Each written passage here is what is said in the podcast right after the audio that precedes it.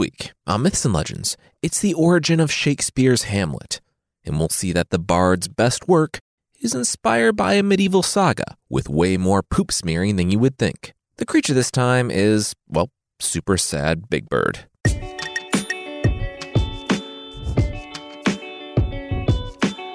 This is Myths and Legends, episode 215 Madness.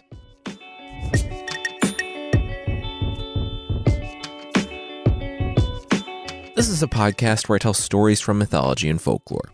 Some are incredibly popular stories you might think you know, but with surprising origins. Others are stories that might be new to you, but are definitely worth a listen. As I said at the top of the episode, today is the inspiration for the inspiration for Shakespeare's Hamlet. We'll talk more about that at the end of the episode. But for some background, today's story comes from a 13th century Danish writer, and it's set in the late 7th century, early 8th century, so after King Arthur, but just before the Viking Age. It doesn't really matter though, because it mainly sticks to some legendary kings and doesn't really try to tie itself to history. We'll jump in with Amleth, who, yes, is technically an anagram for Hamlet, but more specifically, is Hamlet, with the H at the end of the name instead of the beginning. Anyway, like the play starts, we'll pick up with Amleth getting some very bad news.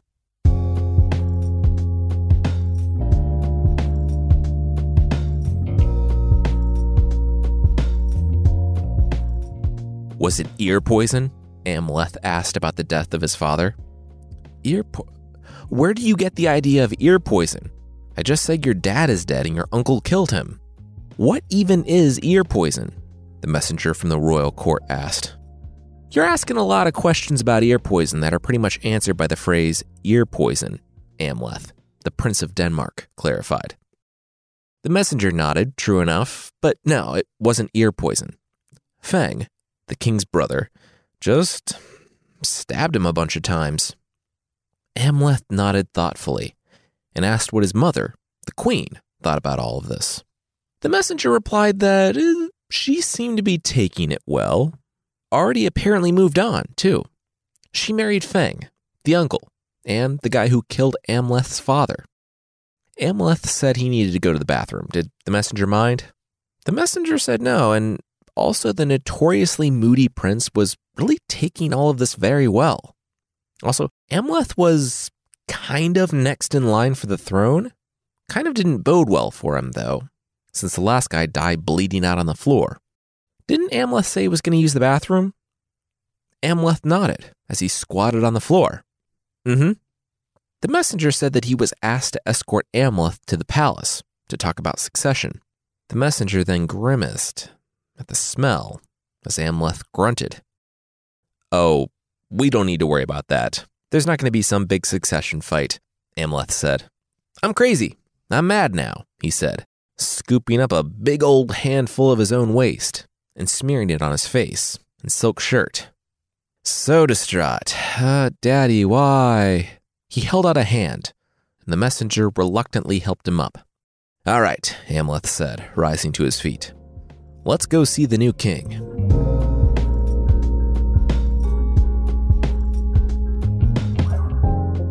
You guys ever think that Amleth maybe isn't crazy and is just doing that so I don't suspect that he's plotting against me because I killed his father and married his mother? King Feng asked. Yeah, sometimes he just seems like a lazy teen who, I guess, takes a few too few bathroom breaks. One of King Feng's courtiers agreed.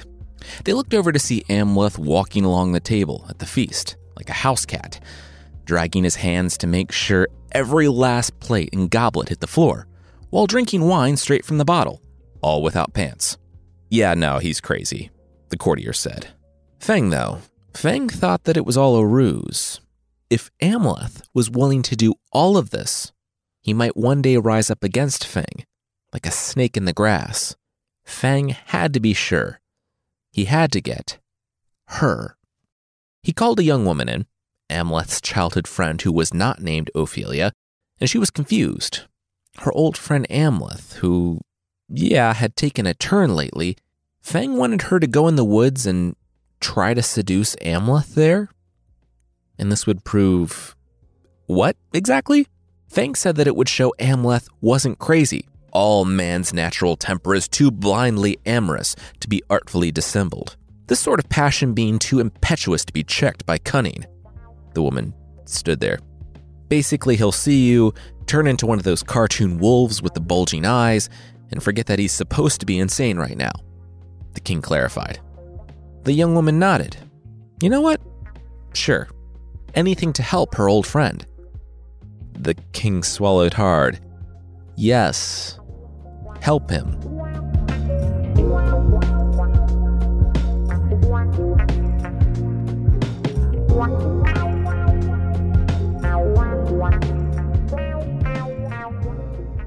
I'm a knight, look how knightly I am, Amleth said, as he held the horse's tail like reins, riding it backwards as the horse galloped.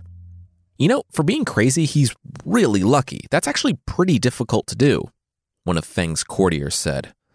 The king rolled his eyes. That was the point of this whole trip. Stay in character. The hunting party, slash trap, continued on, with Amleth basically being a fool for their entertainment. They found a ship that had been wrecked on the beach, with just the rudder remaining, and Amleth yelled out that they found the right knife to carve such a huge ham. I know I've said this in the past, but the bar for comedy was pretty low in the Middle Ages, and the joke landed. But we're also told by the narrator that this comment was very witty because the rudder was like a knife and the sea was a massive ham. It was about as wise as it was funny. Amleth felt a tap on his shoulder as he was stooped over a dead deer in the forest. The prince turned. It was his foster brother, a man who had been raised in the same house as him.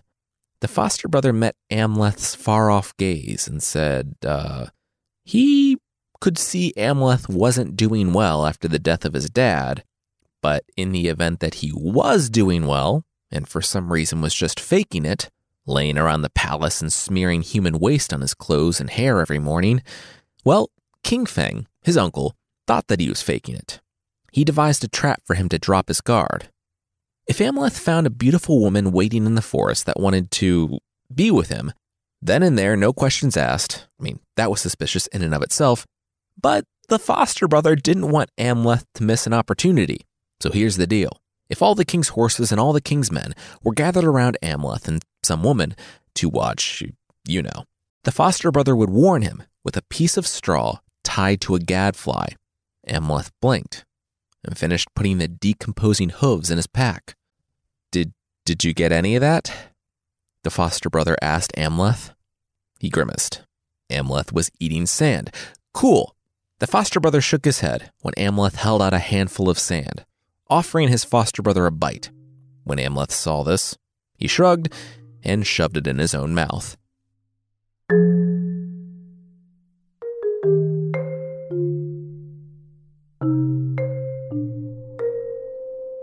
She had been raised in the castle alongside Amleth. The two had grown up as friends until their teen years when they began to feel differently about each other. The affairs of state took Amleth away, and by the time he was home, his father was dead. They never had the chance to see if anything was there. Until now.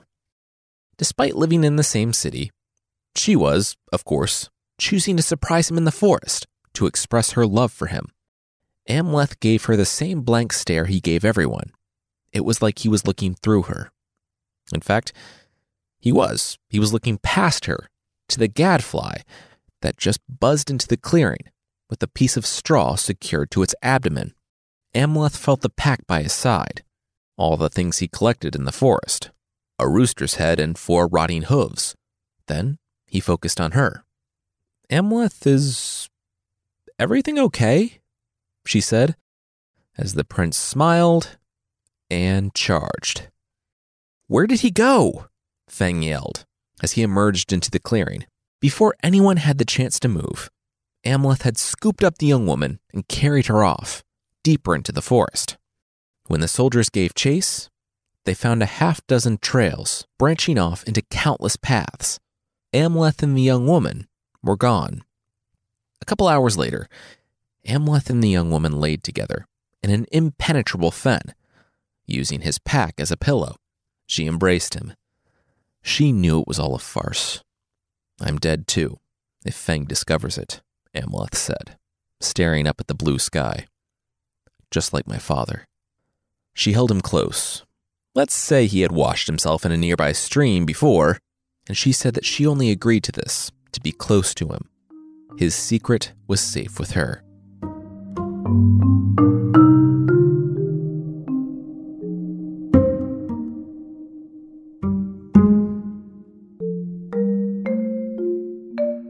So, you and this young woman, huh?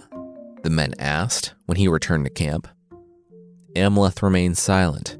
The men jeered, looking at each other. Now, they were going to ask the question that every guy wanted to know after his buddy, you know. What did they use as a pillow? The other guys bit their lips and listened close. Oh, yeah. This was getting good. Was it Egyptian cotton? Linen? Oh, silk? Amleth sat up straight and cocked an eyebrow. He said he did indeed spend an evening with the woman, and that their pillow was the hooves of beasts of burden and a coxcomb, the little thing on top of a rooster's head. Amleth continued saying that they enjoyed each other's company after a fly carrying a straw buzzed by his head. The men sat back, their literal pillow talk having gone nowhere. They rolled their eyes. Nothing happened, guys. Also, Amleth, you can lie about the women you're with, but don't you dare lie to us about the pillows you sleep on. That stuff is serious, man. Got these guys all excited. The soldiers crossed their arms and left the tent. Of note, the men in the story were very interested in what type of pillow Amleth and the young woman used. And I guess it was important for Amleth to tell the truth because he actually didn't lie. Maybe it's a morally gray area, I don't know. But I personally kind of think it's okay to lie to people who are trying to kill you. King Feng met with the young woman when he returned to the city, and she said that she finally made it home after Amleth Am left her in the forest. She picked her way out a day later, with twigs in her hair and her dress ruined. There was no doubt about it. Amleth was crazy.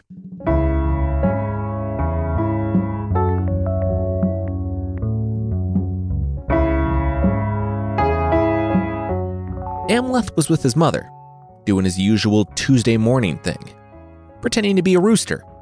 King Feng was away on a long trip, and Amleth strutted around the palace, arms flapping at his side, going from room to room. He was in the adjacent room to his mother's when he jumped on the bed, stuffed with straw. He stood atop the mattress, shifting, feeling more lumps than usual. He knelt down, pecking at it, and heard, with each shifting of movement, a slight grunt. Amleth strutted from room to room and went back to the one with his mom, where he grabbed the sword from the wall. He didn't get her attention until, standing atop the mattress, he started stabbing downwards, screaming himself. The mother got up, looked at what he was doing, and said that she was going out. She would let the servants clean up whatever this was. When she was gone, Amleth went and barred the door, took a dagger, and cut open the mattress. Inside, the king's spy, who was looking to see if Amleth dropped his act around his mother, laid in blood and hay, a look of shock forever on his face.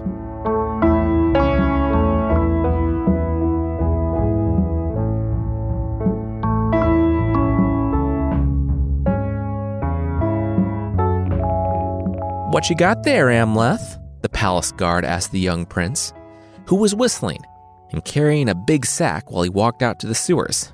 Big old sack of human remains. Amleth beamed. I'm gonna go feed the pigs.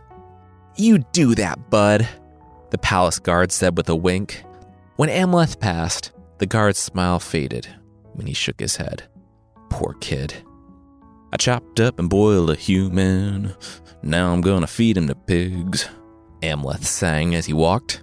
The people barely noticed the song or sack full of meat, just that Amleth wasn't covered in filth.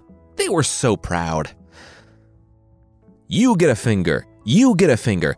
Everybody gets up. Oh, wait, no. Sorry. Only eight more pigs get a finger. Sorry, guys.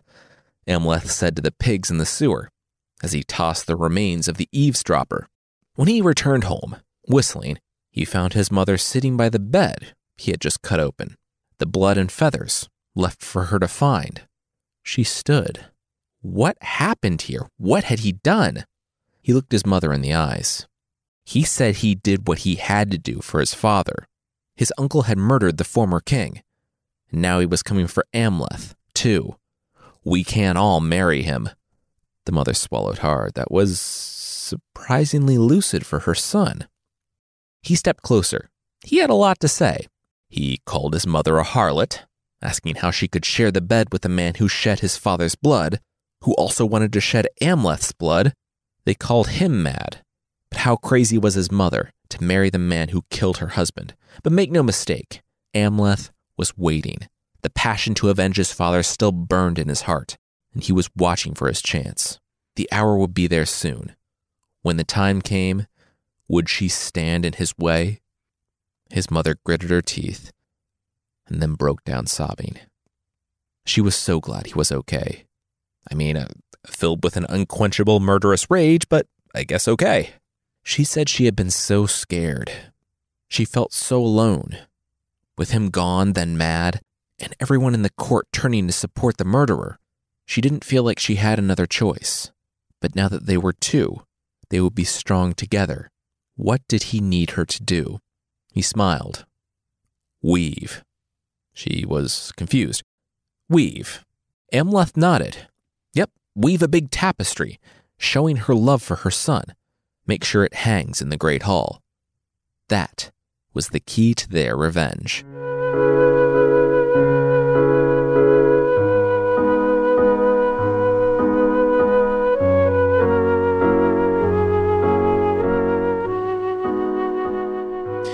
We'll see what Amleth's master plan is, but that will be right after this.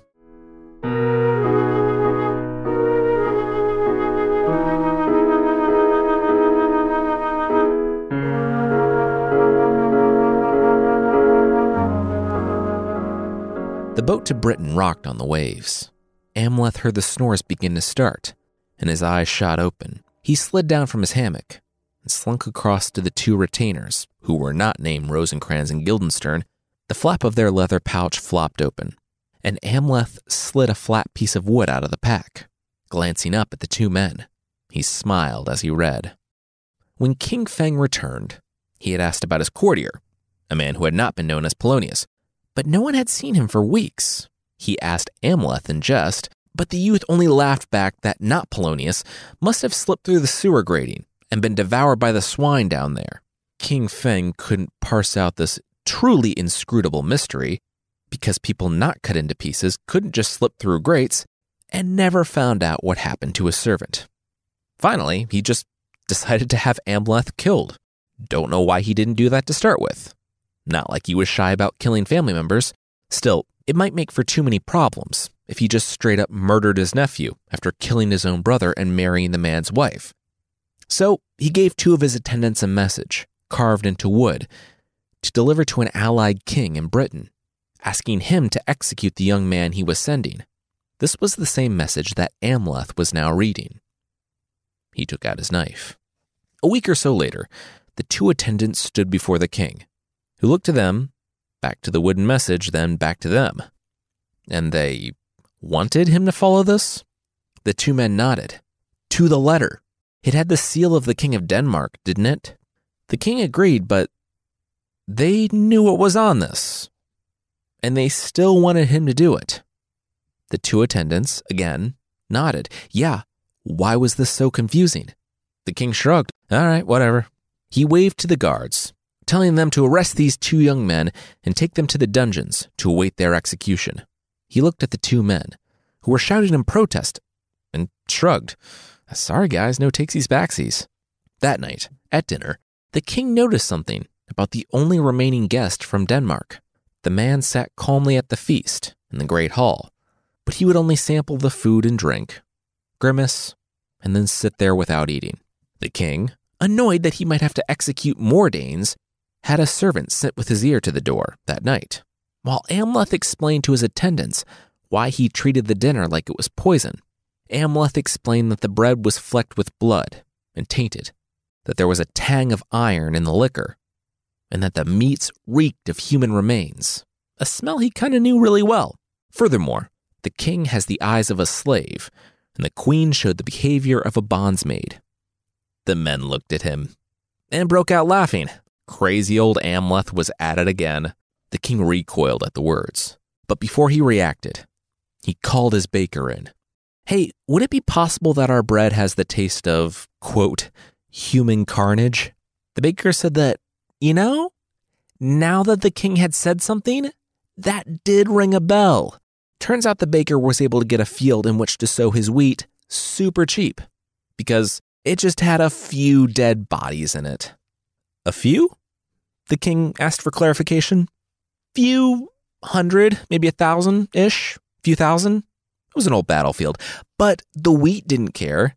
I thought the bodies in the battlefield there might have been good for it, the baker trailed off. It wasn't.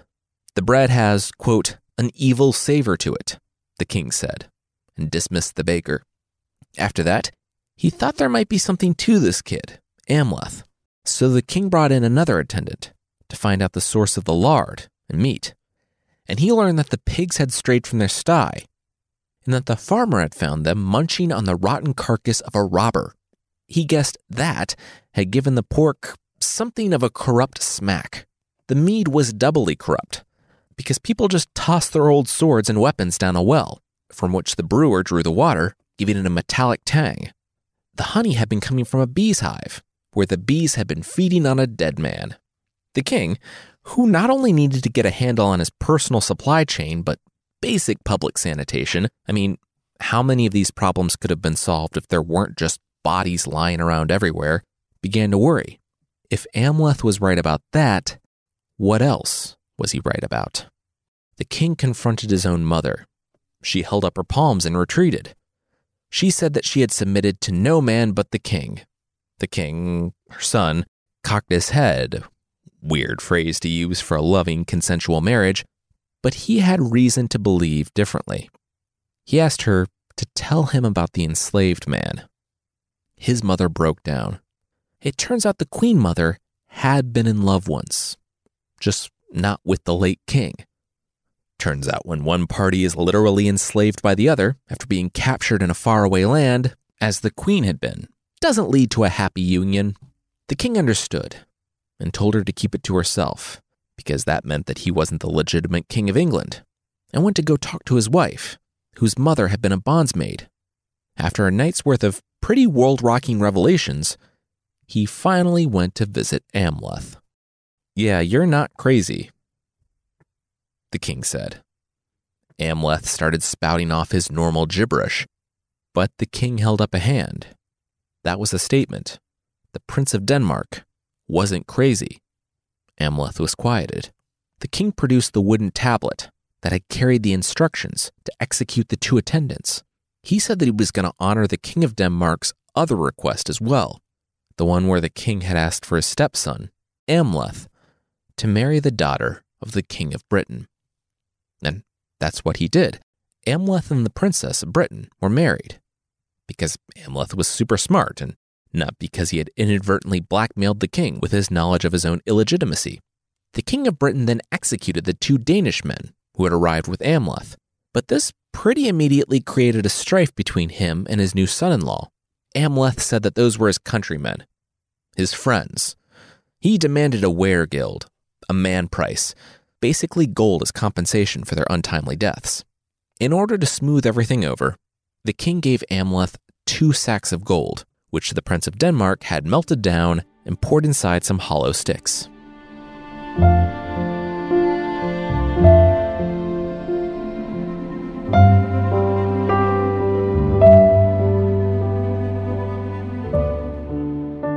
Almost a year. Seriously, no news from Britain. King Feng asked. His attendant was going through the mail. Bill, bill, junk. Oh, here. It was from the King of Britain. King Feng held out his hand. Ooh, gimme, gimme, gimme. He snatched and tore it open. The executions went off without a hitch, and my daughter has been wed, Feng read. Nice. All right, he's dead. Is it weird that he wrote executions plural? Ah, anyway, there's a language barrier. Don't know why he thinks I care about his daughter, though. Who's dead? Queen Gerutha, which was the queen's name, yelled from the other side of the great room. Oh, nobody. You keep hanging your fun tapestry, King Feng said with a grimace. She had been working on it for a year, and it was just a big, thick image of Amleth. She insisted on hanging it in the Great Hall on specially forged hooks that could support the weight. Feng thought it was uh, just tacky, but what are you gonna do? The queen insisted on a feast to celebrate finishing the tapestry, and the king agreed with a sigh. Sure, whatever. That night, there was a pounding, and, with a kick, Amleth came striding in, banging on tables and beams with his two wooden sticks. It was weird being back, resuming his role as a madman, but he did get back into it. It was like slipping on a glove, a smelly, feces smeared glove. The king shot up. What, what was he doing here? Amleth said he had returned from Britain. Feng asked about the two attendants that had gone with him. About the message. Amleth held up the two sticks, the hollow sticks that had been filled with gold, the weregild. Here were the two attendants. Everyone rolled their eyes. And once again, the story is sure to tell us that he's not lying, because the sticks contain the gold that paid for the price of the lives of the two men. I do not see why it's so important that Amleth doesn't lie to a murderer trying to murder him, but it is. Amleth said that the king of Britain sent his gifts. The servants poured in with the strongest wine any of them would ever taste. In fact, it was so strong that by early morning, all of Feng's courtiers couldn't even stand. They were completely out, so far gone that they didn't hear Amleth get the ladder, climb up to the top of his mother's tapestry, and cut it loose. He moved the tapestry until his massive face covered all of them, and then he pried the nails from the wall. Whistling as he worked, he pounded a nail in the floor every foot or so, completely encasing Feng's warriors and courtiers, all the people who had stayed on after the death of Amleth's father. They were all wrapped in the thick blanket. Amleth then kicked over a lantern and went to go see his uncle.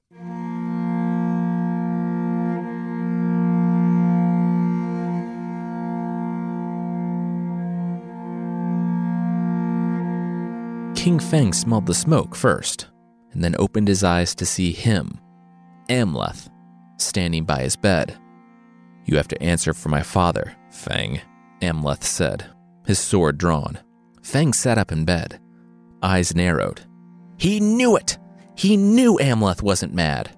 Amleth held up his weapon, asking Feng if he recognized this sword. The one Amleth extracted from his father's tomb. Did his father draw it in defense? Or did he trust his own brother? Feng swallowed hard the screams of the trapped men starting to rise in the main room. Amleth nodded. That's what he thought. Well, Amleth said he was an honorable man. He would give Feng the chance that Feng never gave his father. Amleth told his uncle to rise and draw his sword, quickly, before the house came down around them. Feng sneered. He was an expert swordsman. This kid, Amleth, had spent the past couple of years rolling in the muck and spouting gibberish. Amleth didn't stand a chance. Feng gripped the scabbard of the sword he kept by his bedside, grabbed the handle, and drew it. Or tried to. He glanced at Amleth, then to the sword. Well, this was embarrassing. This, this never happened to him. But why wasn't this thing coming out? Oh, yeah, I nailed your sword to your scabbard tonight while you were out drinking, Amleth laughed. Oh, did you think I was going to fight you after I already won? Please. Amleth stabbed his bewildered uncle in the heart and fled the burning house. His uncle was dead. His closest supporters were burning alive in an Amleth blanket burrito. Amleth's father had finally been avenged.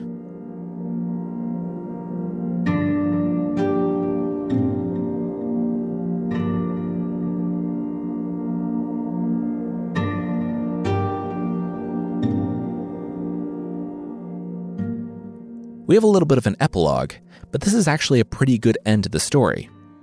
The central conflict has been resolved. Amleth has avenged his father and will become king of Denmark in his own right, because everything at the banquet wasn't coated in poison. Like I said, there is a lengthy epilogue, though. Amleth lied low, to figure out which way the wind was blowing in regard to the king's stabbing when the king was discovered not burned but stabbed. Like the last time, the people apparently didn't care very much. So Amleth took credit and declared himself king. He returned to Britain to pick up his wife because, oh yeah, he's married, and that's where he found his father in law in a sticky situation. You see, the King of Britain and Feng entered into something kind of like a death pact, where if one of them was murdered, the other would avenge him. The King of Britain went back and forth, but eventually landed on staying true to the dead murderer king over a son in law, a living murderer king. But like Feng, he didn't want to get his hands dirty, so he sent Amleth on a trip up north to woo a Scottish queen, even though he was already married to the Princess of Britain. Previously, back in Denmark, Amleth had a shield made that told his entire story, like the entire thing. It was like a comic book storyboard that somehow conveyed the granular details of the cutting, boiling, and distribution of Not Polonius, the whole thing in the woods with a broken ship and the ham sea, his mom's tapestry, the nailed sword, everything. It must have been massive. But it was stolen by the Scottish Queen, who was apparently okay with revenge murders and years spent in poop stained rage. And, as opposed to killing him immediately, like she did to all of her potential suitors, she agreed to marry him. When Amleth returned to the King of Britain, wife number two on his arm, wife number one met him, saying that despite him replacing her, she couldn't stay mad at him. Also, her dad was going to stab him literally the minute he walked in the door.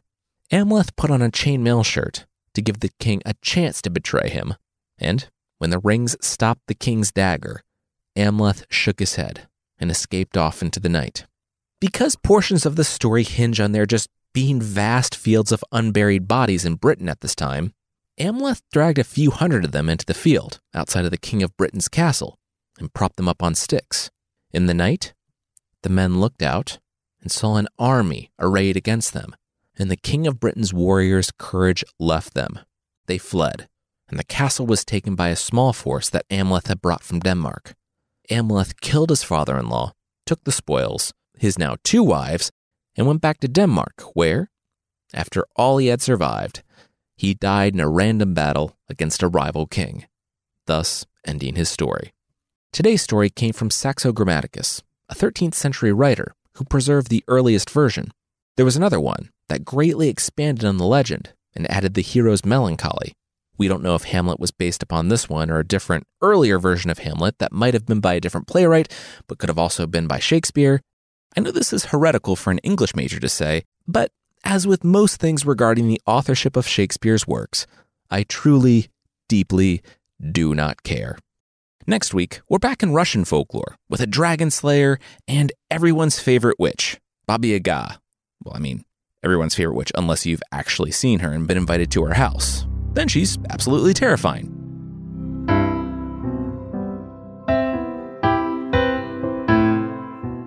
The creature this week is the Wapentire from Hebrew folklore.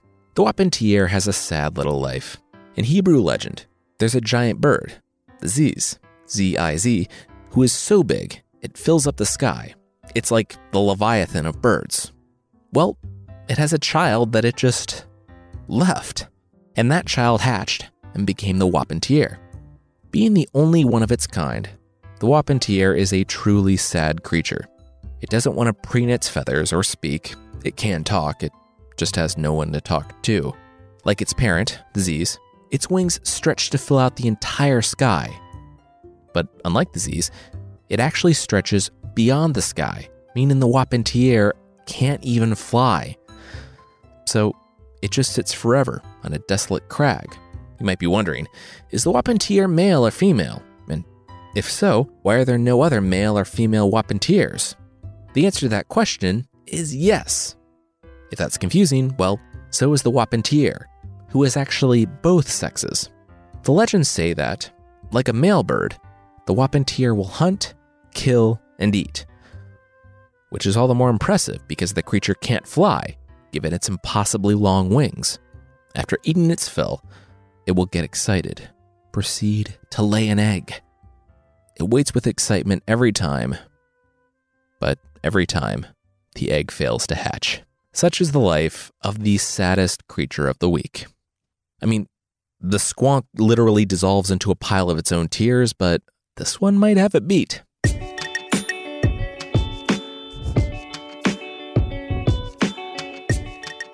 That's it for this week. Myths and Legends is by Jason and Carissa Weiser. Our theme song is by the band Broke for Free, and the Creature of the Week music is by Steve Combs. There are links to even more music in the show notes. Thank you so much for listening, and I'll see you next time.